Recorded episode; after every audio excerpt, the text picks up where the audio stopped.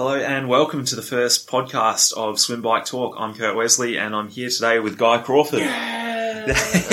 so, uh, Guy Crawford is a professional triathlete, 43 years old from Auckland in New Zealand. Easy, easy. Almost 44. Old man. Yeah. You can see the hair's starting to go a little bit grey. But, uh, it's going very grey. that um so here today to chat to Guy just about well variety of things uh, where he's come from his career what he likes to do in his spare time uh, well anything really I've got a bunch of questions on this bit of paper here um, done a little bit of planning but let's see how we go today so well first of all first of all um, well, give us a little blurb about yourself well, thank you very much for having me, Kurt. Um, I'm looking forward to your first run at this. Uh, should be wildly entertaining. I hope so I hope so hopefully it's not a massive flop We'll see. If we're the only two people that listen to it, then yeah, I'll uh, I will share this once it comes out in a couple of photos on the Instagram page I've already got. Give that a follow if you've just come past this and uh, you found the podcast another way at Swim Bike Talk. Um, yeah, so well, Guy, you've been in the sport for for a long time. Um, what, when do you reckon uh, you first started getting into triathlon? Well, I can answer that precisely actually. So I was in high school um, in my second to last year, so I was like 16, 17, and I had a, had a girlfriend at the time, uh, Helen. Uh, I hope Kate doesn't listen to this. oh, I'm sure it'll be fine. It's a very long time ago. Helen was a swimmer, and um, one of her friends was a triathlete. Uh, his name was actually Nathan Richmond. He ended up going to the Olympics for triathlon for New Zealand. So he was uh, swam at the same squad as her, and basically I thought he was pretty cool, and and and so I started swimming because she swam, and then I met him, and I was like, oh, I'm going to give triathlon a go. And I was 17 really when I got into it. It was like school sports triathlon. So what Wow. is that? 26 years ago? So 26 what's that? 1996. And I was born in 97, so really, uh, wow, that's a long time. That's a long time. But, Wow. well, that's pretty impressive in that you're still here doing it and uh, crushing yourself every day. You love it. Here's what I like to do. um, well, so what, you started off uh, 96, you just got into the sport, um, just racing locally around New Zealand and Auckland, or Yeah, it was all all local stuff. I didn't really. Uh, we're pretty lucky in New Zealand. I, I feel like it had a unique because it is a small con- country. It has a unique sort of triathlon uh, um, opportunities where where you race. If you choose to race in like the open category, you're racing like guys that are like the best in the world, or and, and also people that are just beginning the sport. So uh, yeah, I just raced locally for those first. First, uh, you know, first decade or so. yeah, yeah, okay. So, well, that's pretty cool that you got to get straight into the deep end. And I've heard other people say before something they really like about triathlon is you get to race up against all the professional athletes straight away. So, wherever you hmm. race, as long as there's a pro field, you can race against people like that. So, that is a good way to get into the sport. And when did you decide to take it from kind of just racing around? What did you kind of just progress into racing faster people, getting faster, going to higher level races, or uh, where'd you kind of go from just starting those open races? Well, well, I'm going to take you on a little journey. the life of Guy. It's really interesting. Should be done in about 15 seconds. this is going to be a short uh, podcast. Yeah, yeah, totally. uh, so it didn't really happen like that for me in terms of like I raced to a certain level and then realized that oh I'm half decent. I can go professional. And more worked out. So in New Zealand, you race against these these top guys. So in my era when I was young, it was like Hamish Carter, Nathan Ri- Richmond, who I mentioned, Bevan Docherty. And it was really lucky that you actually got to race them. It was um, the Contact Series in New Zealand, and I raced them. It was some of them were draft legal format, um, and some of them weren't. But I had that opportunity to race them. But I never really thought from there, oh, I'll start triathlon as a professional career. Well, I'm what did you want to do uh, Oh. at that point? I think I was a bit lost in lost in the what I wanted to do. I knew I liked sport. Um, I knew I was decent at it, but I didn't think it was a career path. I was more, oh, I'll do sports. I'll do sports science at uni or sport and rec is what I went to AUT for. Um, and then I'll just see what happens. I don't think I really had a plan of where I would go or what I would do. Probably like a lot of people actually. Yeah. Uh, and so from there, I did I did that style of racing for a while in New Zealand, and then got a job actually with Blue Seventy, and so I worked for a good five years while still doing triathlon, and then sort of came back to the sport in like two thousand eight nine, um, whilst still dabbling in it, and then from there, two thousand eight nine, I found a long course, and I was like, oh, this this is where I belong and 2009 I raced the Rotorua Half Ironman um, off sort of a bit of training and, and won that and then and then I thought wow okay this is this is good winning's winning's way better than coming 16th Yeah. of course. I should just keep doing that It Feels great to be at the front, doesn't it? yeah. turns out it doesn't really work that way but yeah, so um, and then 2000 yeah what was that 2009 I went to uh, pro long course so Well, great.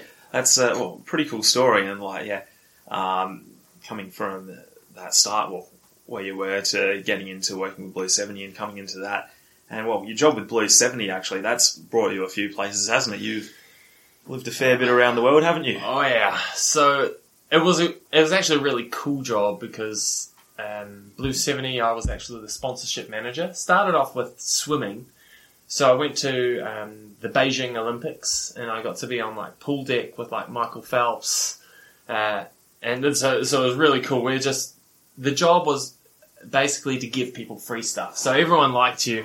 Yeah. Until you ended up like you're giving out like a thousand suits, you're like, oh man, this is too many. and I was Just on- lost my job. yeah, yeah. I was probably a bit young when I first started that, but uh, nothing like deep end learning curve. So I got to go to Beijing Olympics and uh, London Olympics for Blue 70 um, and be on like pool deck and, and then London I was more triathlon involved.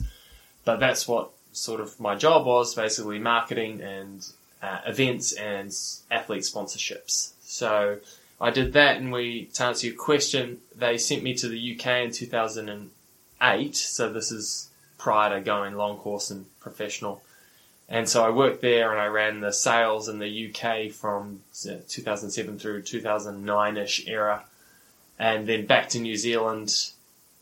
Um, and then, then, yeah, started my long, long course career after that because I was, because I was sponsoring a lot of these guys and girls. I had a good grasp of what it would take time wise to actually race at their level. And so I was doing a bit of training and I realized, okay, it's, it's not that far off. I could probably have a crack at it. Uh, so I had a good insight and being able to sort of give people free product and, Yeah. and look at what their training's like and train with them when I was overseas. Um, because I did live in the UK there for a couple of years, but also spent some time in the US during that period of my life running um, the events for Ironman. Sorry, I'm going to take a little segue. no, here. that's all right. So yeah, from that 2000 really 2005 period through the 2009 period, I spent a lot of that time overseas doing that sponsorship stuff for Blue 70. A couple of those years were based in the UK, and then a couple of those, or, or sort of one year of that time was based in the US. And yeah, just giving out product. Got to go to a couple of Olympics and understand what it takes to be a professional athlete. Well, that's a pretty cool start to, uh, well, while you're starting your professional athlete career and getting to see what everyone else does, and really, well, that's a great way to kind of do the sport and be involved in it all in the same time and make a living out of it, which I know can be quite tough for quite a few professional triathletes. Nice. it's the best. um, but yeah, well, that's um, well. Speaking of your wetsuits and your equipment that you use, and what Yeah. what what do you think uh, massive changes would be since you've been doing the sport for a while? I know not just limited to wetsuits, but you look at your bikes, for example. You see photos of look. I I look at photos of my mum riding a bike, and she's got a massive triangle handlebar with her hands out the front. Is that the sort of stuff that you were racing when you started? Uh, maybe not in the 2000s, but in the 90s, or uh, Yeah, yeah. I remember my first bike. I had this uh, Avanti. It was actually Helen's old bike, and I, I was my first bike. I was super embarrassed about because it didn't have clip-in shoes. So what I used to do was I'd put my running shoes on. I'd put black socks, over the top of over the top of my running shoes, so that it looked like I had clip-in shoes. Because I figured, oh, if it's a solid color, people are going to think I've got clip-in shoes. Yeah. So that's changed for me, but yeah, obviously I had clip-in technology back then. But I, um, I remember doing that quite vividly, and I was like, "Oh man, I rode thirty minutes around the block. I'm a beast." Yeah. Were you doing that in races or No, no, just putting on your socks over your shoes in transition? Like people are going, "What's this guy doing?" I was just training, and that bike actually had those um, grip shifters. So it had the triangle Oh, like yeah. your mum's talking about. I'm probably similar age to your mum than I am you, but yeah, and it had grip shifts. So the left shifter was the big chainring, and the right shifter was the uh, cassette at the back. wow. So that's what That's- my, that was my first triathlon bike, and then I went to a um, a, a Vitus, which is like a high end steel bike, I think, a steel and carbon mix. It was really uh, really love that bike. Anyway, I'm digressing. So the changes. what was the question with wetsuits? Uh, Well, wetsuits, bikes, shoes, whatever. I know there's uh, been some massive changes, especially in you look at your running shoes in the last few years. But Yeah. well, what did you used to use back in back in the day? so my Back when I was busy being in kindergarten.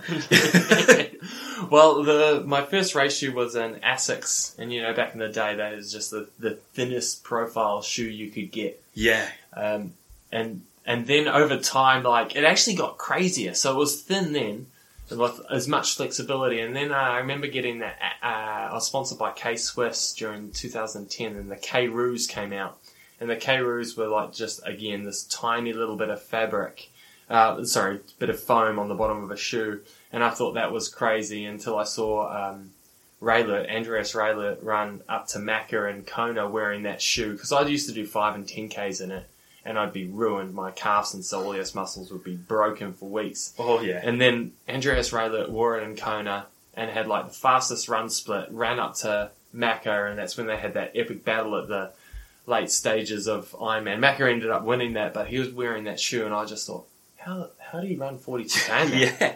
It's he must have been trashed, but Like if I run a five or a ten k in spikes on the track, I'm like sore as afterwards, and like takes ages to recover from that. Like imagine doing a marathon at the end of what, an Ironman. That's insane. he probably weighed forty kilos, so it probably helped him out. Yeah, yeah, it does help. Yeah, it's, it's super lean. But uh, in terms of wetsuit technology, I think the biggest changes is the inside jersey's got a lot more lycra, and, and so the flexibility and and range of movement in the wetsuits have come along a, long, long way uh, from when we first started.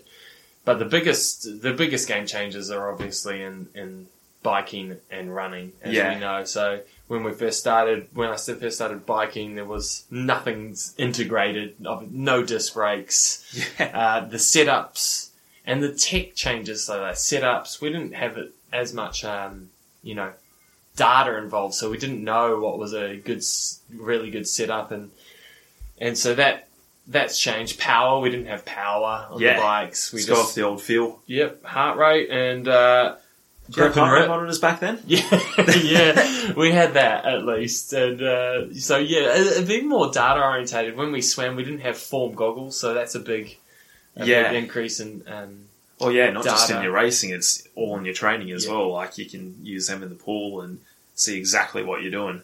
yep, tubulars, harder is better. I'll pump those suckers up to 150. Let's roll. I couldn't even imagine doing that. Oh, yeah.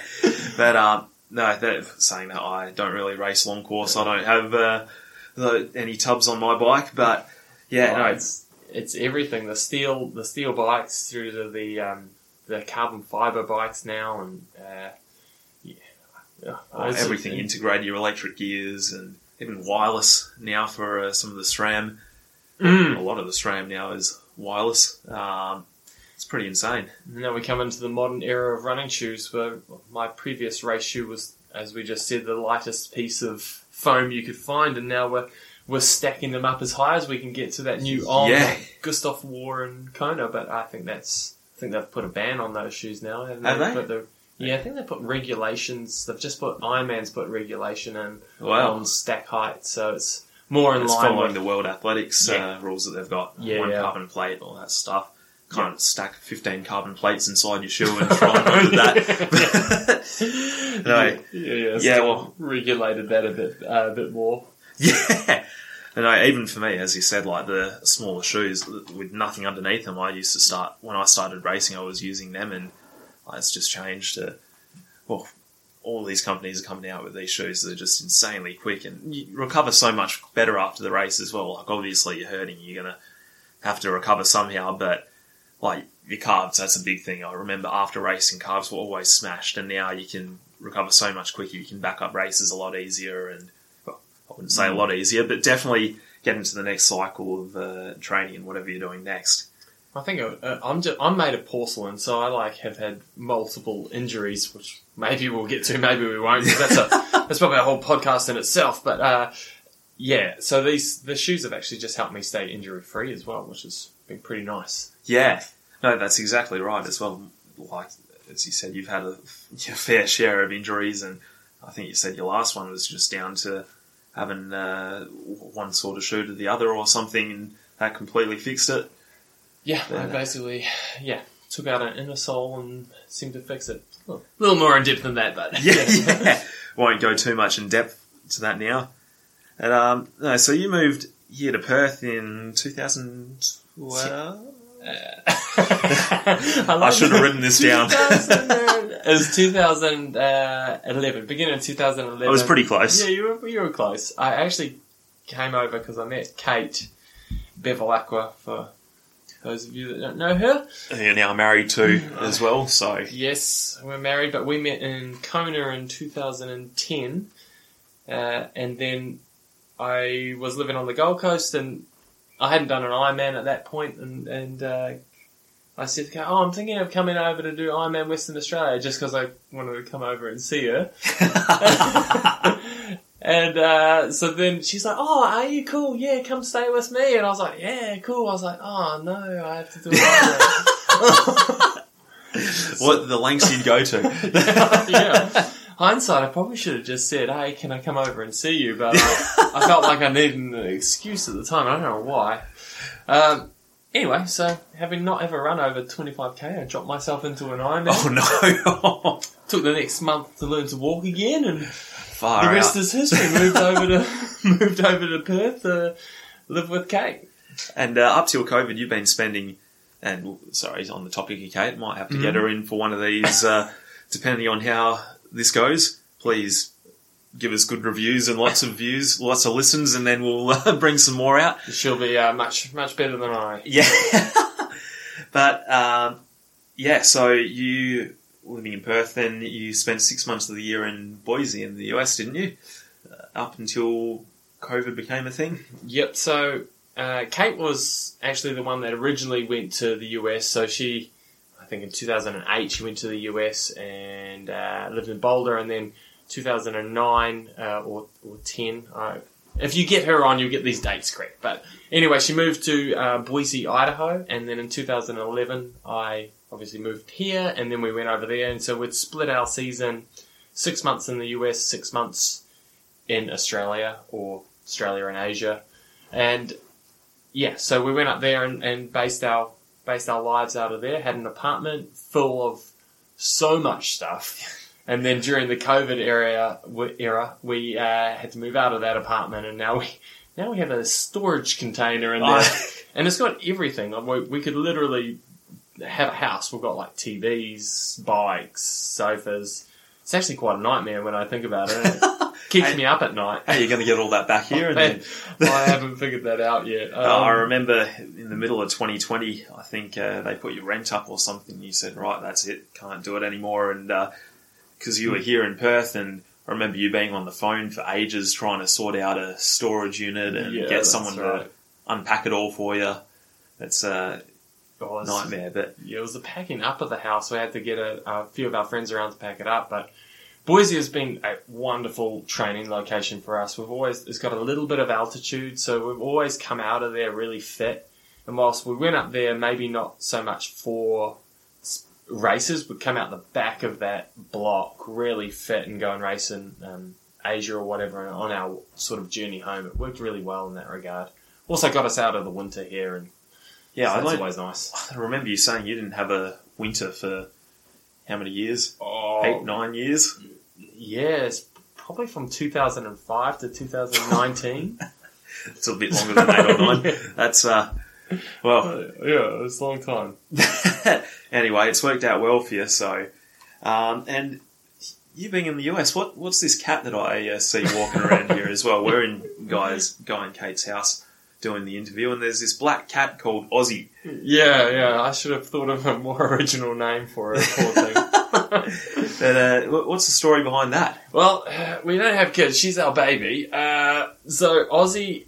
In 2012, we were dragging our bikes in. It was like the 1 a.m. We ended up getting to Boise. So, So, this is after you've just left Perth, after Yeah. 70.3 busso or something, straight on the plane and head over there. you've got it pretty much exactly. We always race 70.3 busso, and then we pack up and we ship out to the US. And so we get the taxi to from the airport because it's pretty late, and we're propping the door open to our apartment with a bike case, and just this mangy old little cat rolls in. And uh, so I'm like, being a, an animal activist, I guess. I, um, I was like, uh, well, if you're going to stay in, cat, then we're going to have to close the door and you're in for the night. And she stayed the night, and then I let her out in the morning. She came back, and the rest is really history. Like three months later, we're like figuring out how to ship her back to the uh, Australia. She cost way more than us. I think it was Oh, it's I- hard to get animals in here, isn't it? You got to quarantine them and do all these tests and everything. I know it's. I'm glad I don't have an animal I'm trying to bring back in here. But Yeah, well, you are an animal yourself. aren't you? uh, anyway, seven thousand dollars later, uh, we had a cat back here. How did this how this uh, podcast get from triathlon to me shipping a cat back? Thought I'd try and, try and find out a few backstories behind you as well. I think that's a photo. Is that a photo of your cat there? Yeah, I'll, yeah. I'll. I'll pop a photo up of Guy and maybe Guy and Kate and their cat on the Instagram if I if uh, oh it's your wallpaper as well. I. I'll, I'll Mm. uh, if I get agreement from both of you, I'll pop that on, and uh, everyone, all three people that listen to this, can uh, you have a green light, buddy. You look at your cat. um, all right, I might ask you now about um, what what do you see as your career ups and downs? Like, uh, well, that's pretty Mm. self-explanatory, isn't it? yeah, yeah I, I can answer that one. Um, uh, so, so obviously the ups are always related around results, but you know, probably for me it would be how long I've managed to um, race, and, and not not just that. Like my enjoyment level has stayed pretty consistent through the let's say fifteen or so years. Um, yeah, I've, I've been pretty lucky in that regard. So a lot of um, a lot of elite athletes, I, I figure, uh, they're they're really focused on the result of the of a race or races, and and if they don't achieve a certain amount, then they might feel like they're a little bit of a, a failure. But I haven't really ever felt like that. Uh, Yes, I've had some decent results with um, I've won a seventy point three and, and third in a uh, Ironman or, or challenge full distance actually. So I've, I reflect on those as my ups, but really, uh, I would say that a lot of my career has been. I don't like to use this phrase, but I'm going to use it. Uh, making up the numbers, because a lot of athletes will say, "I'm not here to make up the numbers." I'm like, well, I, I spent like 15 years making. I spent 15 years uh, making up the numbers. Well- and and I reflect on that in a positive light, not not necessarily a negative a negative way. So And like saying that, you have had some good results. I will sidetrack a bit here. I forgot to say these at the start. You have won 70.3 in Taiwan in 2015. You've got four more podiums. Um, third at Challenge Taiwan, uh, full distance in 2017. Countless top five. You, you can count them, but lots of top, lots of top fives. You were showing me your uh, spreadsheet before, and you said uh, one of your best results would have been 18th at 70.3 World Champs in 2016. Yeah. Is it still in Vegas then? Did they have it in Vegas? Was that? They they did have it in Vegas. I raced that a couple of times, but no, this one was in uh, like Sunshine Coast. So it was, oh yeah, was yeah, uh, Mooloolaba, really. that's right. Yeah, so Oh. that was a, that was um that was a good day. So again, making up the numbers, but uh, for for me that was a, a really successful race, and I was I was proud of what I did there, and and that's been the pretty much the theme of the career. Now the downside of Let's that, make you cry. the, the the downside of that is get the tissues. No, um, it's just all the injuries. So I haven't. I found that I haven't been a particularly durable athlete, and I've always like had my run let me down, and on multiple occasions, and I've seen a lot of people, and we've worked on a lot of different stuff, and it's it's just maybe a little bit of combination biomechanics and uh, and what have you. But I just can't seem to do enough run load like I can do swimming and biking that result in me running really well off the bike. I can run okay, but it's always just been okay. So that's I'd say that would be the down, just the injuries and the lack of consistency with the mm. running. Knowing that there is more, but your body just Can't. to snap. Yeah, So- pretty much. So and that's tough. I feel like I've never really got to the point where I can could truly test how well I could run because I've just not been quite durable enough to handle the load. Yeah. No, that is tough, and like, especially knowing in your head there might be more. But saying that, look, you have done some pretty cool things and some cool results. So, and you haven't cried yet talking about it. So, nah, I mean, I'm, I'm still, I still feel like I'm lucky that I've been in the, in the game as long as I have been, and I just have to manage my body a bit better with uh, with age as well. So. yeah. That, well, moving on from uh, the dark side of this podcast, um, you're, you're also coaching. So you've got a coaching business with your wife Kate called GK Endurance, Gu- Guy Kate Endurance, or at one point you were very happy and told me it's Guy Kurt Endurance. Good night, that was number one. I remember being on a beach where uh, it was my first half Ironman I did during COVID, and um, there was like a little fun relay the next day. They called it a fun man. And you had to do it in teams of three. So we had myself, you, and do we have Jimmy Martin or was it someone else? yeah, I can't, rem- I remember. If they listen to this, they're going to be really disappointed. I'm us really too. sorry, whoever that was, but we uh, ended up doing uh, butterfly for the swim and everything. I think you fed me a mouthful of sand on the start line, and then you drew a GK and a love heart on the ground. I thought, oh, that's nice that you've done that for you and Kate, and you said, no, it's actually Guy and Kurt.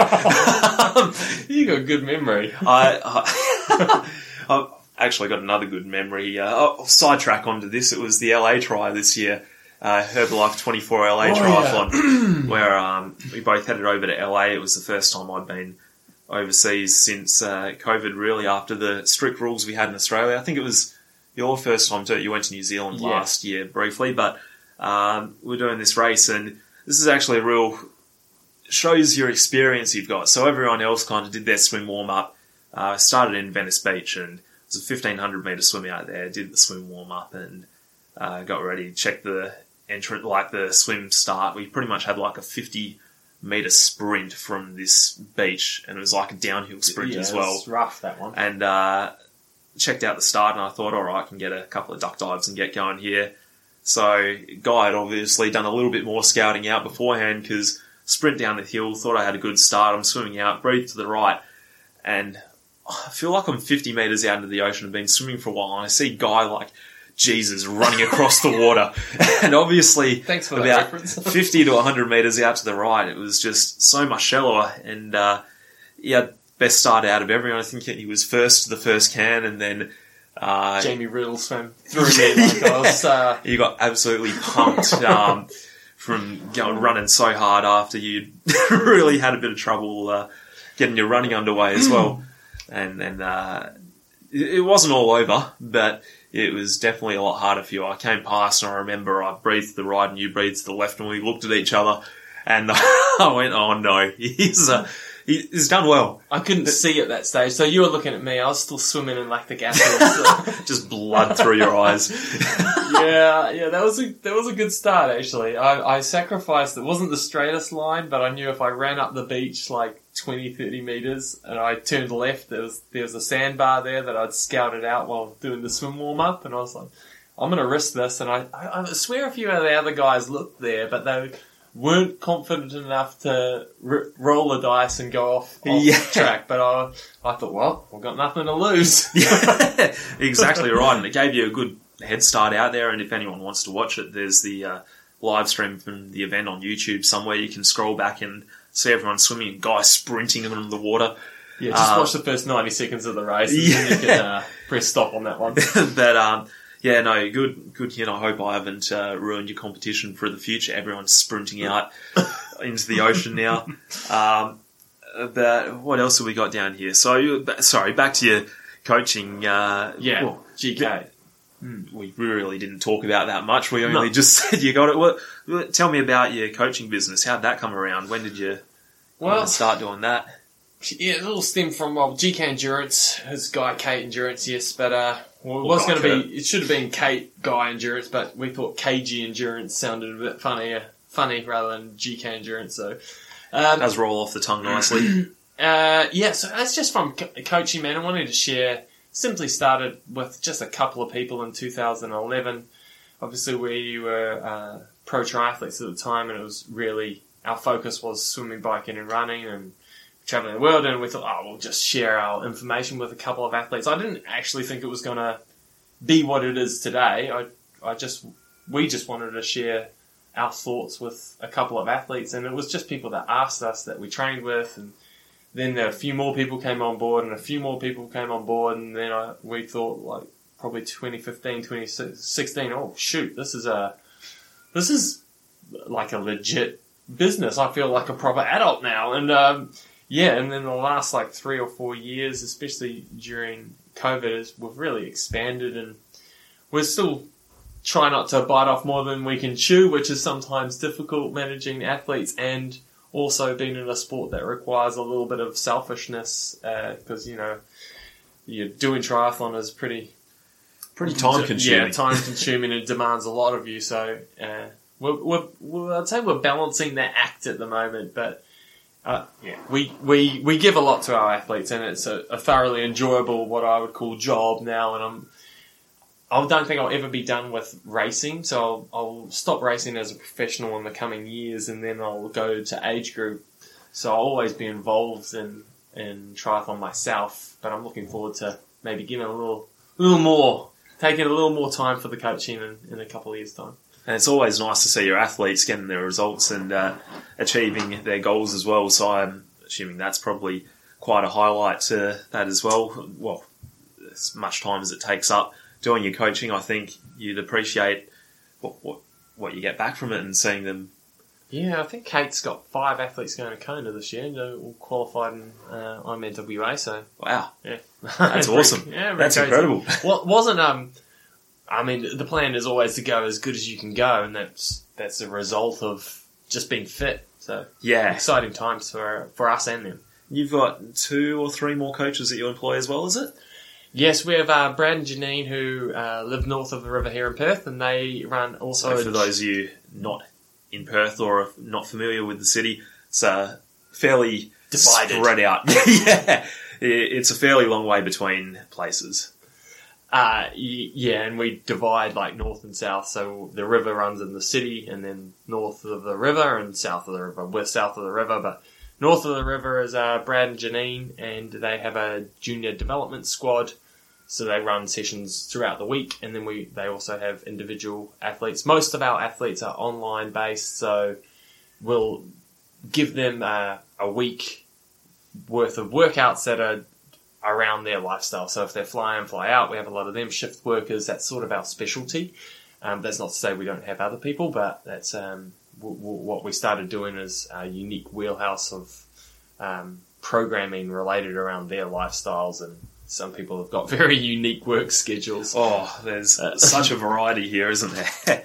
the fly in, fly out, especially Perth, is so big on fly in, fly out because we've got so many mines up in the north of the state, and uh, well, people will be out for one week, back for a week, or even two weeks up, two weeks back, week, five days up, two days back. Like it's just hard to kind of fit everything in. We love the dirt here. yeah. Dirt and sand. expensive dirt.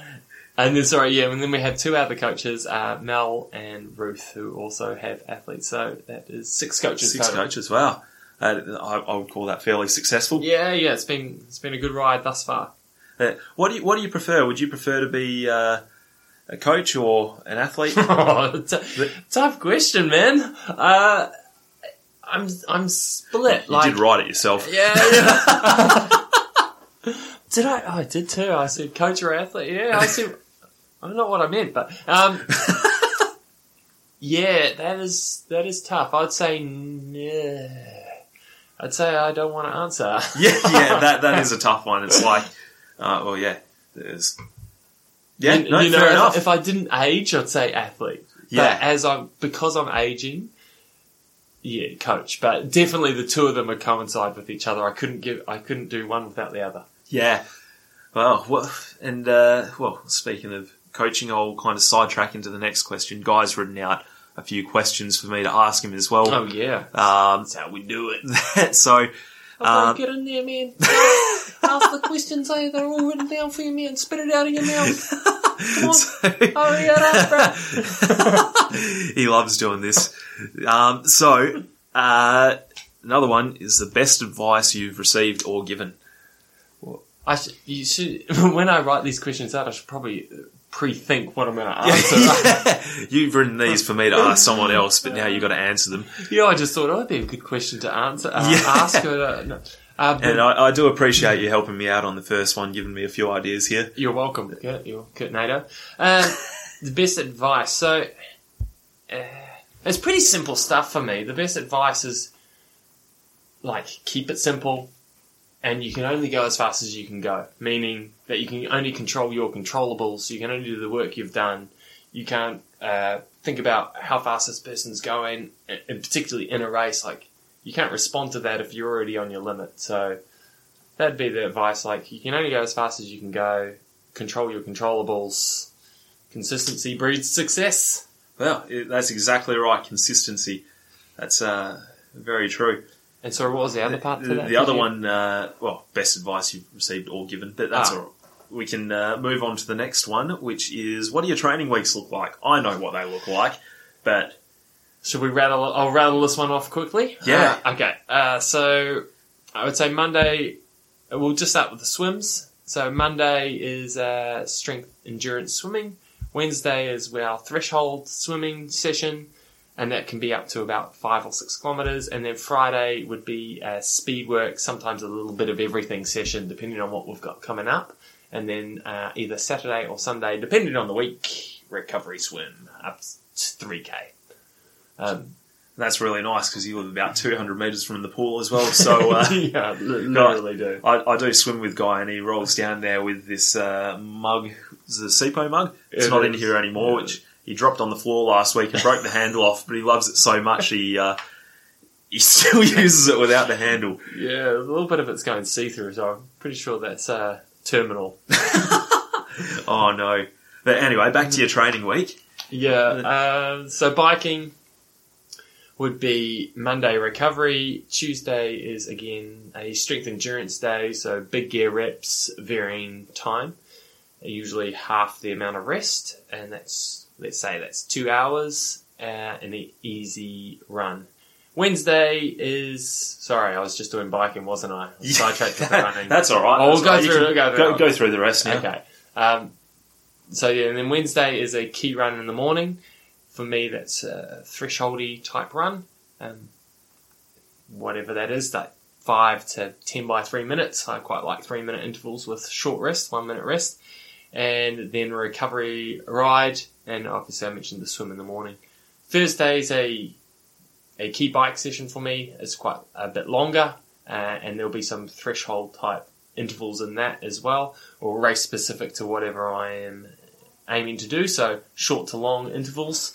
Usually, um, usually I would say they're fours to eights, and we do that in a group environment, which makes it pretty fun. Followed up with uh, some easy aerobic miles afterwards, and typically an easy run off the bike. Uh, or an afternoon run, depending on how thrashed my poor little legs are.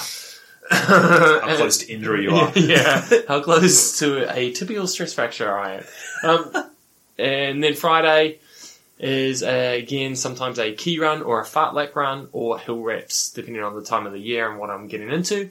And as we said, the swim. Sometimes an easier recovery bike. And then Saturday is long endurance ride, and the classic, uh, the classic weekend really long endurance ride on the Saturday with a run off the bike sometimes, and then a long run on the Sunday, and the, re- the recovery swim. It's a pretty good week. Easy as that, yeah. I think a lot of people fo- probably follow the same mold. Um, Yeah, it just it- seems to work. It works well, doesn't it? It's very well spaced out. Well, and uh, well, it's worked well for you for quite a while. Yeah, 26 years. Yeah. I'd say it has changed slightly over the years, but yeah. as you've learnt more and as you've had to nurse that body. Yeah. And um, well, It's made me start nervously start touching my shin. and uh, right, moving into the last thing I've got for this podcast. Now, this I've I was going to call it the five fast questions, but I've called it five for all because I want to ask everyone that I interview, which is just you at the moment. um, I've had other people agree to doing it, but we haven't got that far yet. Um, five questions that I ask everyone, and just see how everyone answers the questions, um, whether they're similar, or different. Um, right on. first one, I think it's pretty fun. It's what's the earliest you've blown up in a race, Uh, is this, or yeah. the earliest you've blown up, or you've gone So it could be deep, my deep lactic acid, or It could be you or bombed your- nutrition. yeah, okay. like you could be 100 meters into the swim and go, that's it, done, no more today. Well, uh, not like that, but you know, you've blown up, you've given it everything, but you just haven't been able to come back. Yeah, I th- well, I think there's days when you start start a race and you're like, oh wow, I'm not on today, but I'm going to exclude them because there's been many of those. Yeah. So, you know, when you just start swimming, you're like, oh, this is going to be a rough day, but it's not really blowing up. The one that really comes to mind is actually an Ironman I did in Taiwan. I think. I I know Taiwan's been good and bad to me over the years. I laugh because I know the photo that um, Oh, uh, I might post this one as well. Oh, you can post that one. Yeah, it's awful. Um, so yeah, Ironman uh, Taiwan. I think Dylan McNe- McNeice was leading the race, and I remember having a chat with him after the race because I actually DNF this, so it's a really good day for me. Uh, I'd mixed my bottles the week before because I planned on doing an oh no, it must have been a few few weeks before with Infinit Nutrition. And I'd mixed these two bottles of perfect concentration for my Ironman, the race specific to me, and I put them on my bike. And I ended up not racing for some reason, so I took them to Taiwan with me. But I didn't really understand that they were going to ferment and bad stuff is going to happen to these bottles over the Did you couple empty of or weeks. you kept the? No, I kept the fluid in there. oh no! so I kept, and I think I'd like put, I think in one of them, uh, off memory, I'd put like gels, like six or gels or something in them. Like it was all bad ideas. Like on, on reflection, I realised where I went wrong.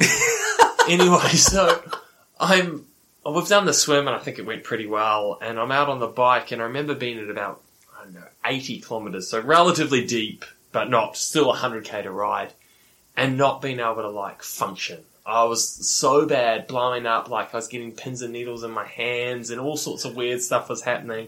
And I'm like, I can't even see. Oh, like my vision's getting all blurry and it, well, I was a really bad um, fat burner at the time, like it was high energy burner. It's because I'd been drinking these bottles which hadn't, they'd fermented or, or, or something You bad drunk on the bike. And I, I was not uh, absorbing any calories, and I was basically just bonking. It was. Uh, I got off the bike, and I could barely walk to the medical tent. so as I would say to answer your question in a very long-winded way. Uh, that it was I'm in Taiwan and it was about 80 kilometers into the bike and by the end of the bike I was in a very bad way. oh no! Well, look, that's not too bad. It could have been a lot earlier than that. So Yeah. it's still a long way to go. Well, I had a marathon. yeah, that's pretty bad. Well, that's uh, my favourite answer in this series of five for all so far, even though it's the first one. Favorite- yeah. Uh, I actually I did ask Kate the other day. I will wait till uh, we interview her before I go into that. I, I thought hers was pretty funny as well. Funny to look back on. Probably not funny at the time. Nothing, nothing's funny when you're living it. Oh dear. On reflection, yeah, we can have a little chuckle. Now this second one, uh, you might have answered it already in that first question. What's your Mhm. favourite race spot? Favorite race Or like, like spot? can be a country. It can be a specific race. You know, I I do enjoy our home race here for a multiple of different reasons, but if we exclude Busselton from it because of the the environment, I think a lot of those things are influenced um, because I have such a good time down there with uh, so many people I know. But I really enjoy uh, actually racing in the US. So the US has like got a lot of uh, a lot of really cool things that go on in US races. So I would say one of my favorite uh, race locations is Coeur d'Alene in northern Idaho. Uh, because of the atmosphere, the lake, and the setting, it's a very beautiful place. Uh, my results have been mixed there, but if you have a chance to go there just as a tourist, it is a really amazing location, and uh, I've had some special moments there. Like the the streets are just packed, and the, so the uh, atmosphere is huge when you run out of transition. I was, it's like you're racing a world champs. Wow. Uh, yeah, it's, it was amazing. So I'm, I'm going to put that one down. Go race uh, either Ironman or 70.3 Coeur d'Alene. You won't regret it. It's pretty incredible. Sounds cool. I've been in that situation, I think twice, where like I don't know if it's the exact same situation, but where the streets are packed and the roar is deafening. Mm. Like it's just incredible. Like it makes you feel pretty cool. I'm sure. I don't know if you get used to it after having it a lot, but I've had it. I had it in Dunkirk earlier this year. It was running through a tunnel, so the echo was definitely uh, a bit louder. But yeah, Probably a little easier with ITU. It's still Yeah. with Coeur d'Alene, you still have that lonely dark spot when you're 21 kilometres out of town. but wow, that's no, but it's still great. pretty cool. Though. I will sidetrack a bit from my five for all here. I've just remembered another story. I was on uh, Facebook. There's a group called Pathetic Triathletes Group. It's mainly based in the US. Easy. That, uh, that Yeah. that's what they call themselves. It's uh, they've got an Oreo addiction. It's pretty cool. But um, someone put a post in there once saying, "What? Who's your favorite professional triathlete?" And I was just scrolling through, and uh, there were quite a few results. And then I came across Guy Crawford and Kate Bevilacqua. And Oh, they, did you? yeah, yeah, it was pretty cool. I don't know who uh, who wrote it, but I wrote it. but they they said it was one of the races you did in the US. You'll you'll remember the race when I tell you. I've talked to you about it before, where they said um, you helped out, maybe setting it up or something, but you were standing there. You started the race in your clothes, and you had to go and get changed into your Oh, wetsuit yeah, and everything. yeah, yeah. And uh, Yeah, that's Rolf Prima Tri at the Grove. Was in, it? Oh. uh, in Oregon. Yeah, yeah. so yeah, they they said that it was pretty cool how you had to start behind everyone and then get ready for the race and start and try and catch everyone by the end or something. Yeah, that's right. It was uh, a really good crew of people, and uh, Rolf Prima Wheels put it on, and the Best in the West Triathlon put that that and a series of other events on. So yeah, we raced that one in Oregon. It's a really cool race as well. thought that'd be a cool sidetrack. I know I, I didn't know how long this podcast would go for, and we're uh, a fair bit in, but I thought that was a cool fact to add. Yeah, thanks for Well- that. You've done your research. Oh, just an average memory. Good at some things, bad at others. Um, all right, last three of these uh, five for all questions. What is your worst travel experience that you can recall? Um, Can be flying, can be driving, can be whatever. It's definitely a few bad ones with, you know, travelling with bikes is always, and around the world and going to races, there's always going to be something that pops up that's quite miserable. Yeah, Um, lost bike, uh, damaged bike. so, um, oh, I was going to say, um, uh, a race in China. So Kate and I did a race in Shujing, China, and then we missed all of our flight connections, and it was very bad. But I've just reflected on another one that was even worse than that. and we're going back to Taiwan, people. Yes, we're going back to Taiwan. And whilst China was quite miserable, this is this is even better. So we raced the Ironman uh, Taiwan on a little island of. Uh, come on, guy, remember the name. Anyway, I can't can't remember off the top of my head. There's a little island off the um, Taiwan mainland, and so we get in our flights from there back to Seattle, so we could meet with Blue Seventy before we went to Kona. That's the big picture. We raced Taiwan, and I got like horribly sick the next day. I ate like I don't know it was squid or something. Anyway, I woke up with this like really really bad fever, and I was sweating, and I had this migraine, and I couldn't stand up straight because every time I stood up, my head felt like it was pounded. So I had to be bent in half, like a ninety degree angle, and we had to fly all of that way. So no. yeah, but uh, we, I think we missed a flight. We ended up in Taipei overnight, and I, we were in the airport, and then I had to get Kate to get me into a lounge to lie down, and I'm just sweating oh. profusely. And then we fly overnight. I, my fever breaks like when we land in Seattle, and so that to me was my most miserable flight. It wasn't the missing of all of the flights in China, but just the just having a fever and a migraine. And I've only ever had one migraine, so I was dry retching a lot. I was Oh, like, no. Ah, so that was definitely my most miserable uh, travel experience. So that's pretty up there. yeah. Wow. Um, all right, we'll move on to number four. Food related again, not squid, hopefully. No, What's it's your, uh, squid anymore. What's your favourite pre race meal? I hope it wasn't squid before that. Uh, My favourite pre-race meal. So it's been pretty consistent over the years. If we're um, overseas and we'll eat a pizza, or we used to always have chicken pesto pasta as our pre-race meal. yeah, pretty simple. I think that's uh, pretty similar to a lot of people, but you know, you hear some people with a few different ones. So hopefully in the future, might get a few different answers. We'll see. And uh, last one, what's one thing you can't travel without? Don't say a block of cheese like uh, you mentioned in the in the lead up to recording this. But it's the one thing I can't travel without. a one kilo block of cheese. Uh, so I can't travel without my earplugs. Not headphones, but earplugs. So I've Oh, gone into the habit of the ones you squish up to Yeah. make everything quiet. Mhm. Yeah, So just being on a plane, being around like a lot of noise, or if I'm traveling in a unique location, if I put them in, because I use them at home, Kate doesn't snore by the way, so just putting that out there. If I put them in, it's like my brain registers, okay, it's time to go to sleep. So I always can't travel without my earplugs, and if I do travel without them, I find myself in a little spot of bother for settling into patterns like sleep patterns or blocking out noise, obviously on planes where Yeah. people are chewing loudly. I'm like, coughing, chewing, babies crying. Yeah. so there you have it. If you want to ruin Guy's race, steal his earplugs. okay, so I think that's all for today. So just like to say thanks very much, Guy, for taking the time out of your day to do this with me and having me at your place to record this. Uh, really appreciate it, and I've learned a lot about you, and I think a lot of the people who listen, if that's more than three, um, will have learned a lot about you as well, and hopefully can be inspired. Yeah, oh, thank you very much for having me. It was uh, enjoyable uh, being in your company as always, Kurt. So, Thanks, Guy. Thank you. And thanks also to everyone for listening. If you want to subscribe so you don't miss an episode, you can subscribe to us on Spotify, Apple, Google, or wherever you get your podcasts from. And follow us on Facebook and Instagram at Swim Bike Talk so you can see all our latest updates and some of the photos from recording this. Thanks very much and stay tuned for the next one.